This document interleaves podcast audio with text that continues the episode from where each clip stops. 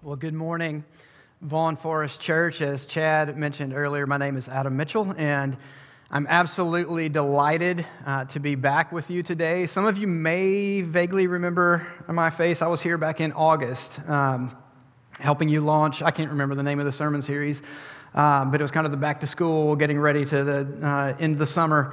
Um, but I'm really, really glad to be back with you as we continue on now in week two of the battle for your mind. And I know Chad mentioned this a minute ago, uh, but just the big idea uh, for this sermon series is that your mental and emotional health have a direct impact on your spiritual health. And Last week, Chad, of course, preached on living with anxiety. And I was telling him earlier that I had the opportunity to listen to his sermon from last week. It was either Monday or Tuesday of this past week. And I certainly appreciated everything that he had to say about that. It was very encouraging to me, to my own soul. Um, I needed to hear what he had to say. Uh, but I was also telling him, uh, you know, if, if you were here, you, you heard him talk about panic attacks and having a panic attack on a plane. And I was like, man, I've had panic attacks before, but I've never had a panic attack on a plane. And that just sounds absolutely terrible to me. Um, but uh, I was really, again, really grateful for what he shared about that, about all of that. And I, of course, have the opportunity and the privilege this week of looking at week two, where we're going to talk about the idea of overcoming shame of overcoming shame. That's what we're going to look at this morning in the battle for your mind. So, if you would do me a favor, if you have a copy of God's Word with you, whether that's electronic or whether that's print, if uh, just keep these two passages in mind. This is where we're going to be this morning. We're going to start off looking at Genesis chapters two and three, and then uh, if you if you're in print, maybe uh, take a little bookmark and put it over to 1 Timothy chapter one, because we'll look at that a little bit later.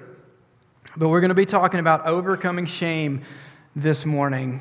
Recently, I read a social media post by a pastor who was giving advice on preaching uh, because, you know, that's what preachers do. They read stuff uh, of what other preachers say about preaching. He gave 20, uh, just a list of 20 pieces of advice, um, of counsel concerning preaching, the, the prep for preaching, and then the actual preaching itself. And I'm not going to list off all 20 for you this morning, but there are a few of them that uh, I thought were somewhat relevant uh, to what we're dealing with today. One, one thing that he said uh, to the pastor who's preaching preach first to yourself. Which is vitally important. It's, it's important for you that as I prepare to preach this morning, that I would, before I'm preaching to you that I would preach to myself, that the Word of God would take root in my, in my own heart, my own mind, which leads to the second thing that he says preach from your, preach from your heart, not only to their hearts. See, when I, when I preach, when anybody preaches, what it needs to be is an overflow of what is already going on in the preacher's heart and mind. So preach from their heart, not only to their hearts. Three, don't try to impress, try to help. Now, this is especially important for uh, on a Sunday like today where I'm the guest preacher because it can be very tempting to want to show up and to show out, to be impressive. But it's true that you can be impressive without being helpful. And so I'll be honest with you, my goal today is not to impress you, it's to, to help you. In the fourth, it was, I think, the most relevant, especially as it concerns you. And I, I believe this is true. He said this he said, They, talking about you, the congregation, said they're more distressed than they're letting on. And isn't it pretty common for us to show up on a day like today and no matter what's going on in our lives, for us to ask each other how we're doing, and we say, I'm good. But there's a lot going on in each of our lives, isn't there?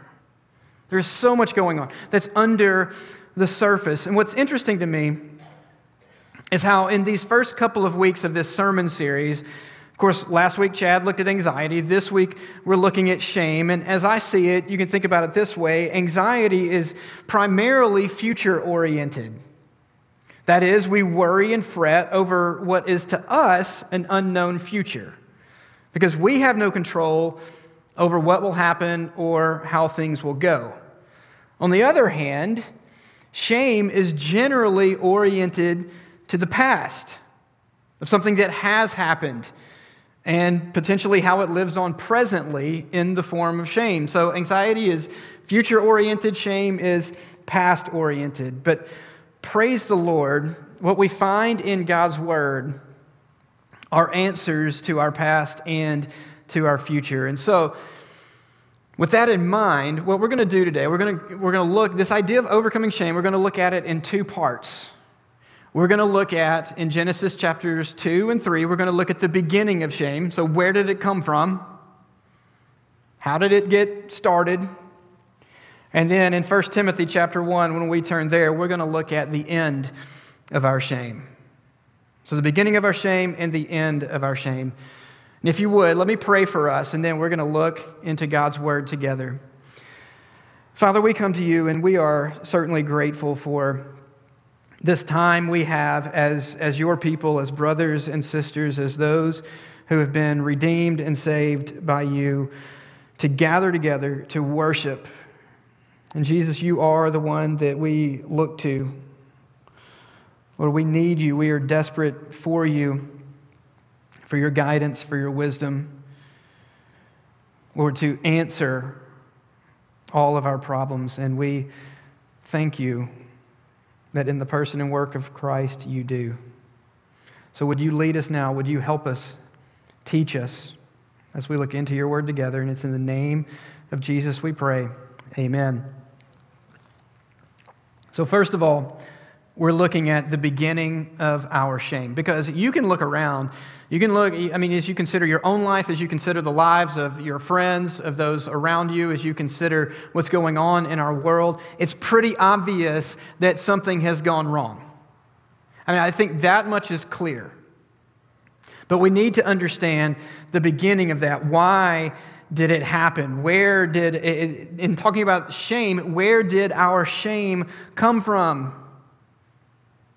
And so I want to do this. I want to start by reading Genesis chapter 2, verses 22 through 25. And we're going to see something very interesting, I think, about this. And these verses tell us this. It says, Then the Lord God made the rib he had taken from the man into a woman and brought her to the man. And the man said, This one at last is bone of my bone and flesh of my flesh. This one will be called woman, for she was taken from man. This is why a man leaves his father and mother and bonds with his wife, and they become one flesh. Now, listen to this. Both the man and his wife were naked, yet felt no shame. That's interesting, right? They felt no shame. You think about the way things are today, and we can see just a drastic difference between what we just read at the end of these verses, they felt no shame, and what is happening today and what we feel today. Now, let me just say, I'm glad that we're all fully dressed in here this morning. Thankful for that. But what's amazing and what we see in these verses is that things at this moment, at the end of Genesis chapter 2, are exactly as they should be. All is right in the world. And we don't even have a category in our minds for all things being right in the world. On our most peaceful days, things still aren't all right in the world, but they are right here. There is full vulnerability, there's complete openness, there's no hiding because there's nothing to hide. Incredible, right? It's a beautiful picture of the initial harmony in all of creation, in all of the universe, between mankind and God, mankind and creation, and between the man and woman. And yet we go, so what happened? Why are things are why are things the way they are now? Let's fast forward a little bit, and I want to read Genesis 3, 7 and 8. And I know we're skipping over a little bit, but there's a reason for that. But look at what happens here Genesis 3 7 and 8. Then the eyes of both of them were opened, and they knew they were naked. So they sewed fig leaves together and made coverings for themselves. Then the man and his wife heard the sound of the Lord God walking in the garden at the time of the evening breeze, and they hid from the Lord God among the trees of the garden. You remember what we just said at the end of chapter 2? It says, They felt no shame. They were both naked and they felt no shame. Everything was exactly as it should have been. But now, what do they do in these verses that we just read? They make coverings for themselves, they hide, implying what? Now they feel shame. What happened between Genesis 2:25 and Genesis 3 verses 7 and 8? It's the temptation and the fall into sin. So, if we want to understand the beginning of shame, we have to understand and realize where it came from, and it came from the fall into sin. So let's look at this. Just a, a, few things that I want us to recognize, and you'll have these in your, in your notes. What we discover about shame from these verses. The first is this that our shame is rooted in sin. Our shame is rooted in sin. That's where shame originates. Before that, they felt no shame. After sin, they cover themselves and they hide. Shame has come in, and it is rooted in sin. The second thing that we discover about shame in these verses is that our shame separates us. It separates the man and the woman from each other because look at what they do. They make fig leaves, they cover themselves, they hide themselves, and they're hiding themselves from each other. They are ashamed. And what else we see in verse 8? It tells us that they hid from the Lord God. There is separation. There's now a division. There is a, there is a, uh, a gap in the relationship. There's distance that is created there. And if you, if you recall, if you read what happens when God comes searching for them, it's very interesting the conversation that they have because the Lord God, who calls out in the garden, he says, Where are you? Now, is there ever an unanswered question for God? No. He's not curious. He knows. He's drawing them out. He says, Where are you?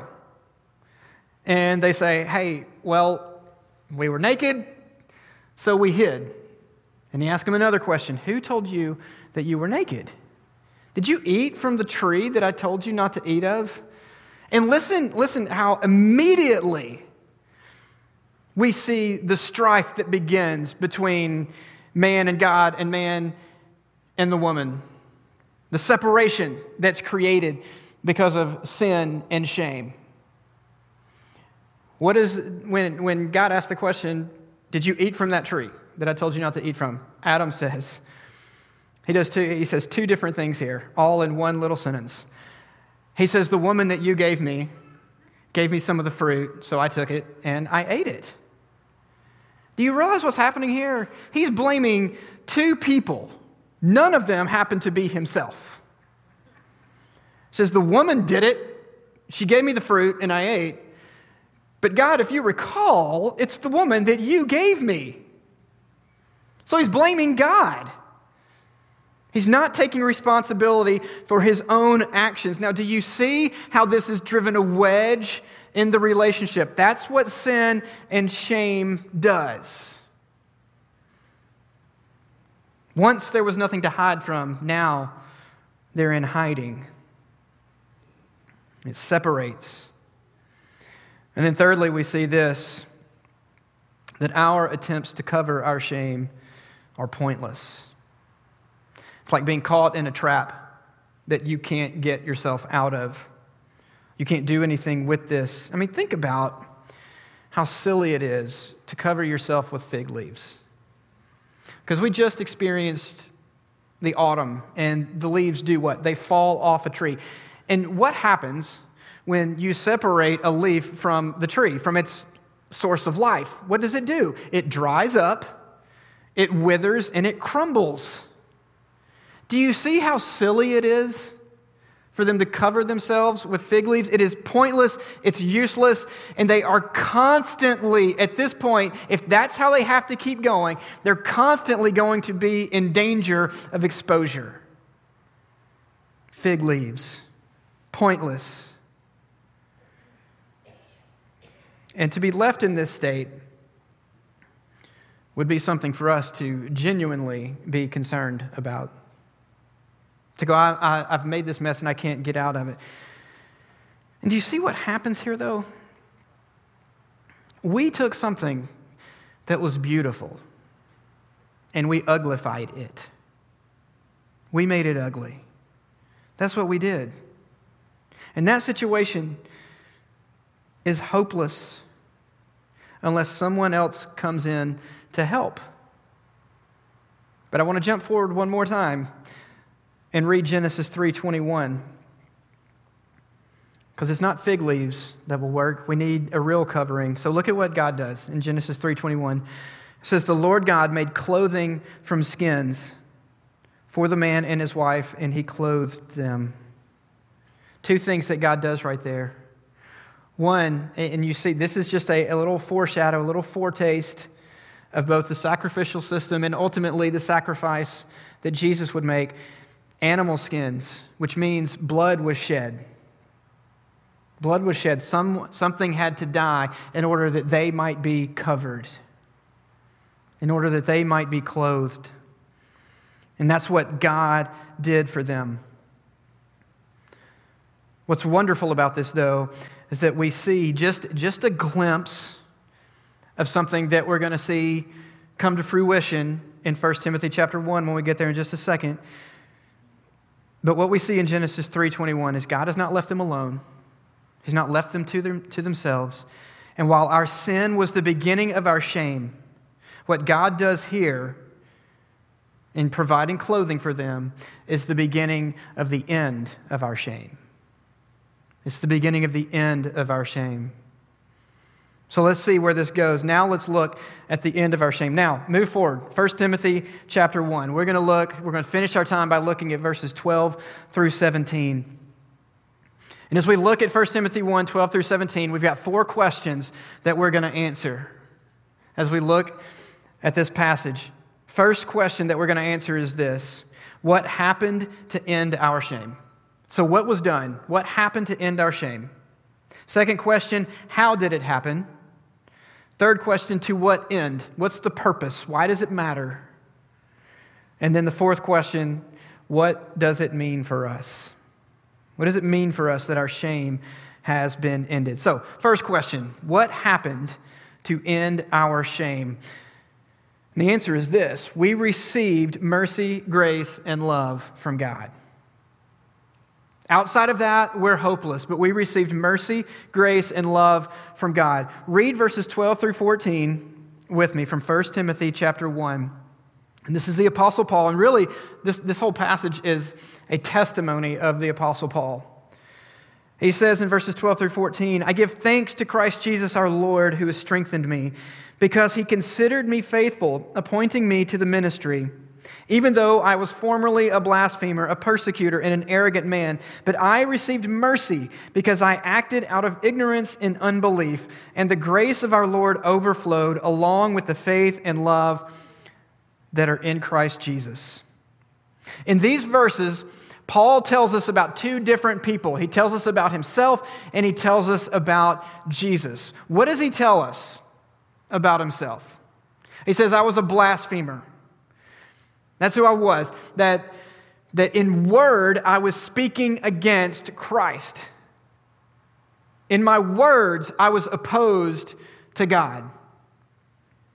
He says, I was a persecutor, and we get testimony of this in the scripture, where Paul was seeking to root out and just completely annihilate and eliminate the church. He was wanting to do away with all these people who were followers of Jesus. He was a persecutor.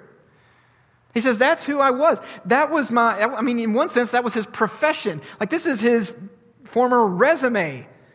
I was a blasphemer. I was a persecutor. He says, I was an arrogant man.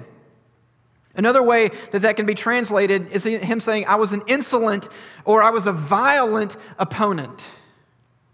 That I was dead set against Jesus.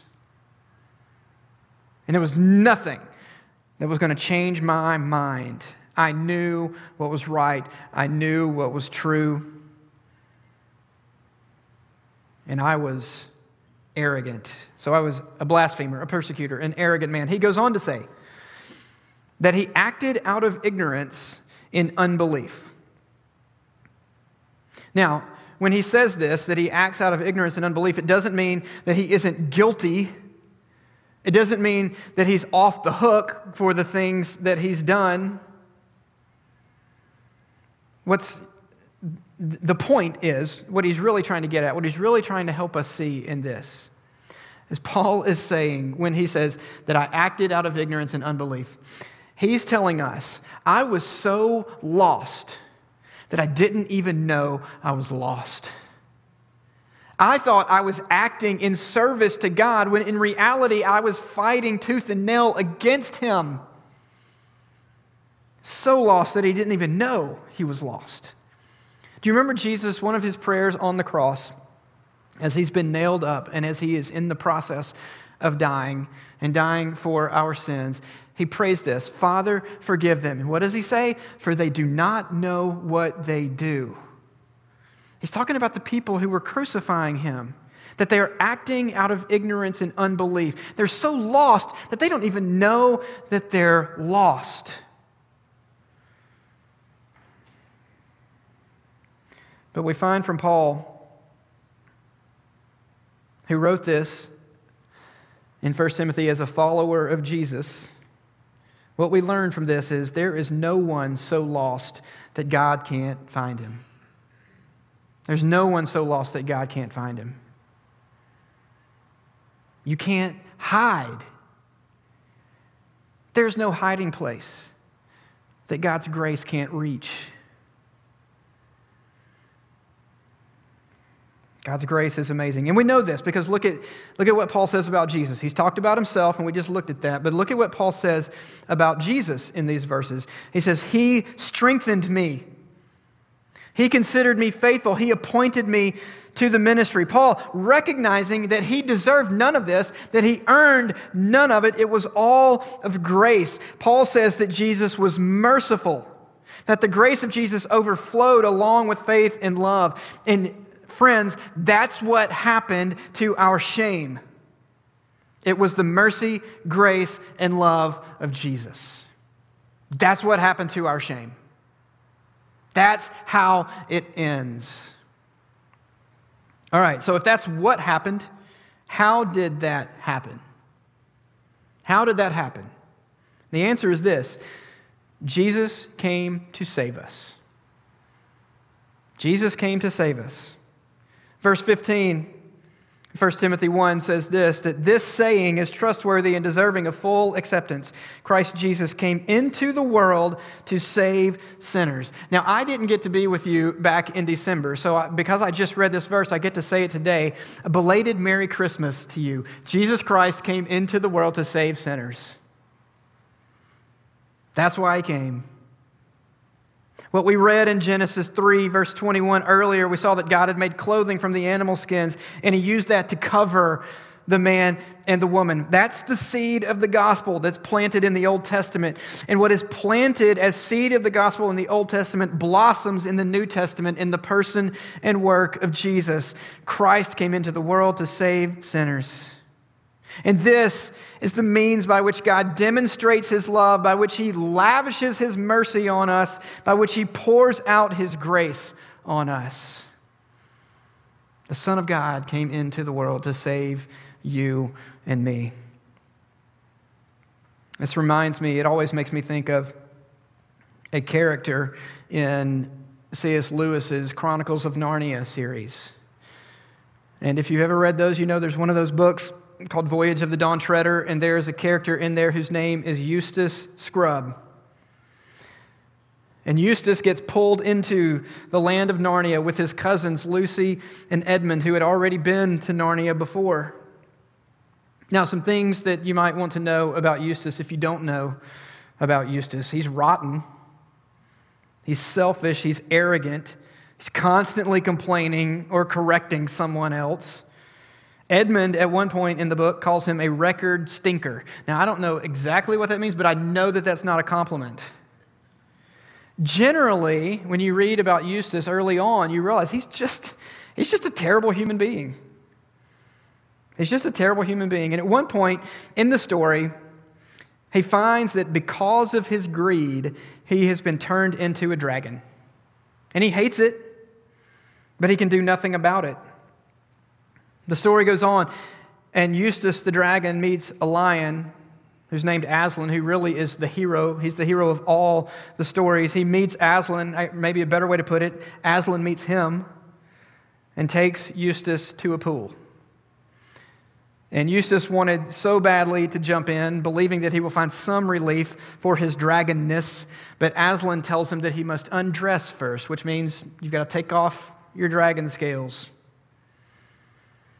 And Eustace, afterwards, when he's recounting the story to Edmund, he says, So I, I tear off my dragon scales and I see them laying on the ground, and I'm so relieved. And yet I look at myself and I'm still covered in dragon scales. I'm still a dragon. He says, I do it again, throw it on the ground, look at myself, and I'm still a dragon. He said, Do it three times,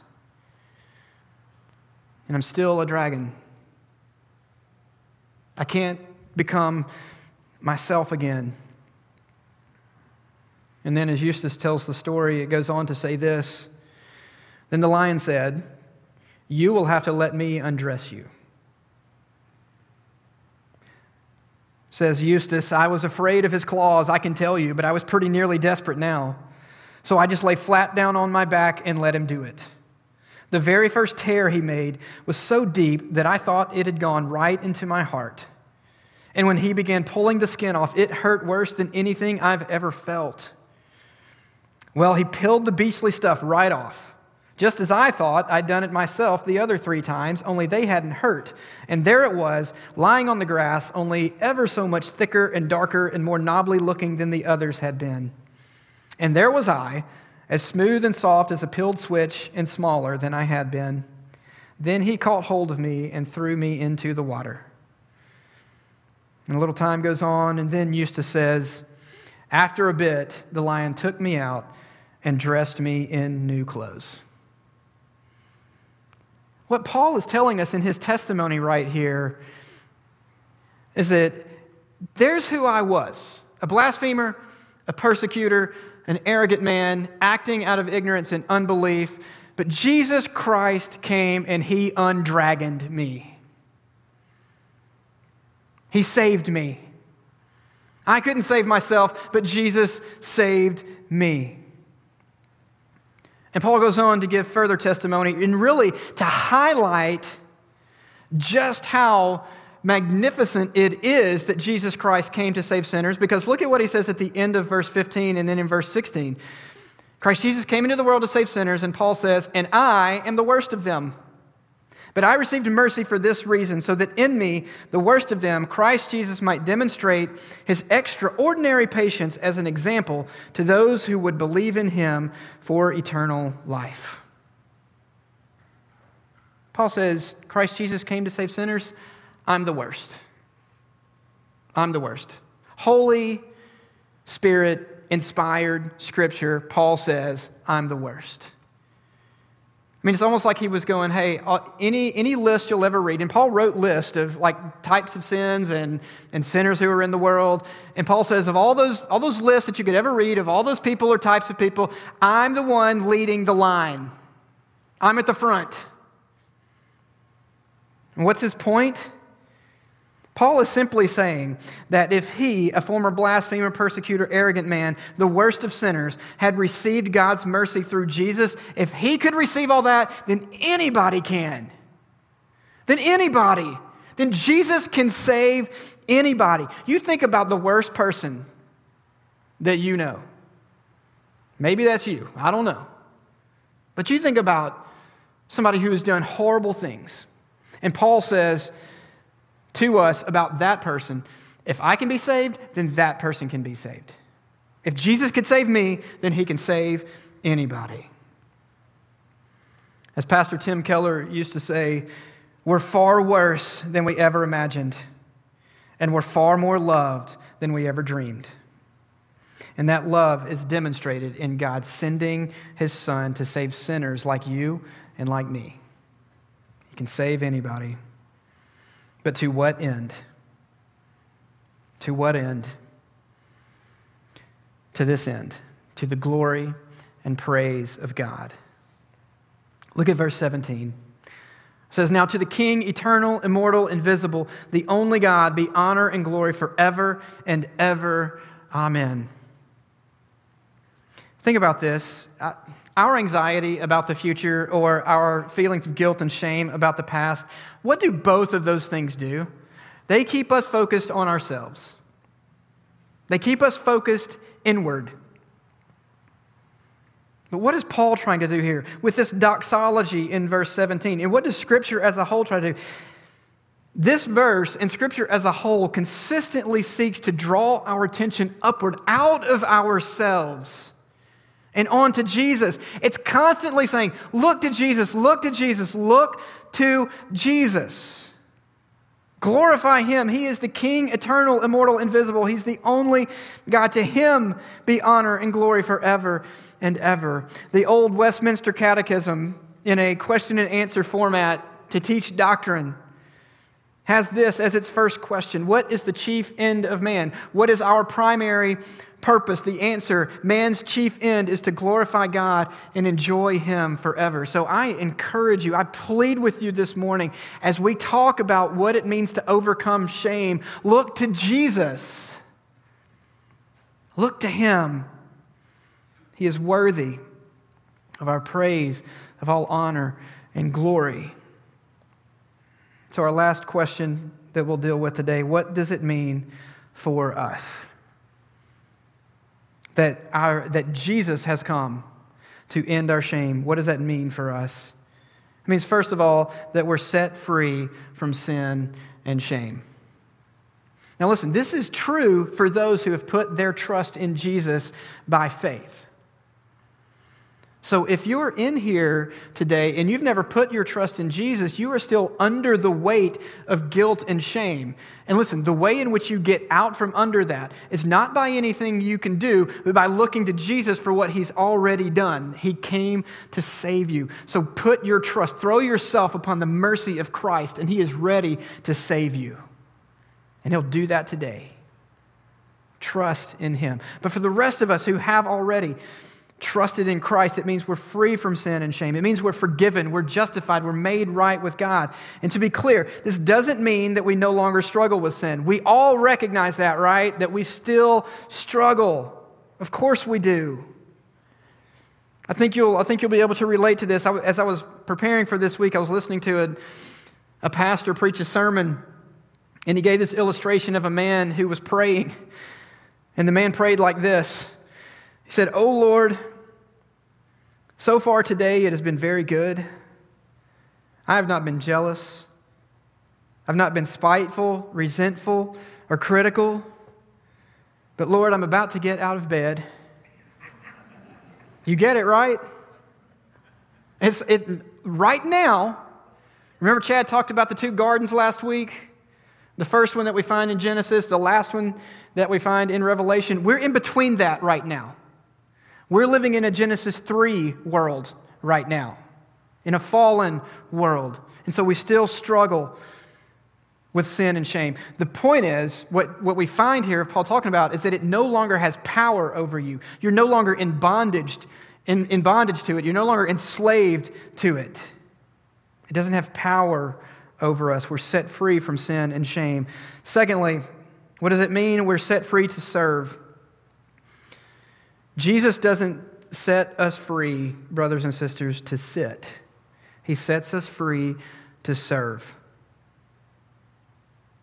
Paul said the Lord considered him faithful, appointed him to the ministry. You and I have been set free to serve. Y'all, there are so many who need you in word and in deed to point them to Jesus. Perhaps they're anxious. Perhaps they're living with shame. They need you to point them away from themselves and point them to Jesus. That's how and why we serve, and we're set free to serve. Thirdly, we're set free to worship. We're set free to worship.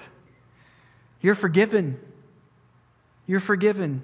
You're loved. God's mercy has been extended. His grace has been poured out. He has shown His love by sending Jesus to save sinners.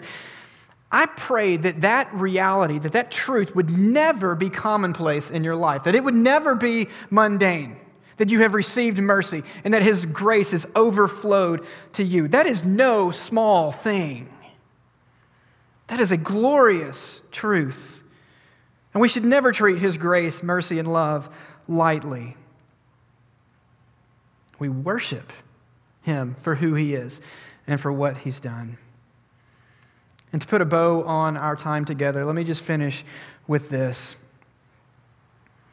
All that we've heard in terms of the beginning of our shame, but more importantly, I think, with the end of our shame, and that Jesus Christ came to save sinners, that he's given grace, mercy, and love.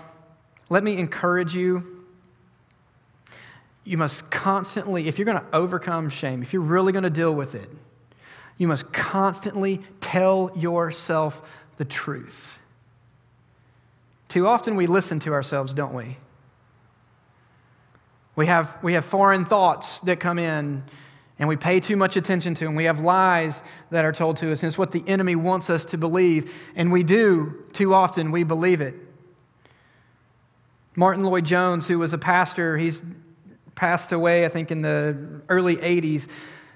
But he was a pastor and he was a medical doctor in England. He, he wrote this in a book titled Spiritual Depression. He says, Have you realized that most of your unhappiness in life is due to the fact that you are listening to yourself instead of talking to yourself? Take those thoughts that come to you the moment you wake up in the morning. You have not originated them, but there they are talking to you. They bring back the problem of yesterday. Somebody's talking. Who's talking? Yourself is talking to you. And his point is this that when those foreign thoughts start to come in, when you start to listen to the lies, he says, fight back by talking to yourself. In other words, tell yourself the truth. Preach the gospel to yourself over and over and over again. You want to get past shame? You want to get past shame? Tell yourself the truth. You are set free, follower of Jesus, from sin and shame. That was something that only God could do, but guess what? He did it. Tell yourself the truth. And I encourage you as we I'm going to pray and then we'll sing a song of response. But I encourage you, even as we sing, you tell yourself the truth. Quit listening to the lies that keep you just stuck and embedded in shame. Preach the gospel to yourself every single day. And listen, I invite you, if you are here and you've never put your trust in Jesus, I'm going to be out here afterwards and I would love to speak with you about that for you to fling yourself upon the mercy of Christ and trust in Him for salvation. But, brothers and sisters, let's overcome shame, tell ourselves the truth. Christ Jesus came into the world to save sinners, and He's ready to save and to give us peace that we need. Father, we come to you just so grateful for who you are, for what you've done for your kindness that you've shown us in Christ. Mercy, grace, and love that just overwhelm us. And the proof of that is Jesus coming into this world, living a sinless life on our behalf, dying in our place, and rising again on the third day so that we might be saved and set free from sin and shame. So I pray that right now in this moment we would respond in worship to the King eternal immortal, sovereign, gracious, kind, our Lord Jesus. And it's in the name of Jesus we pray. Amen.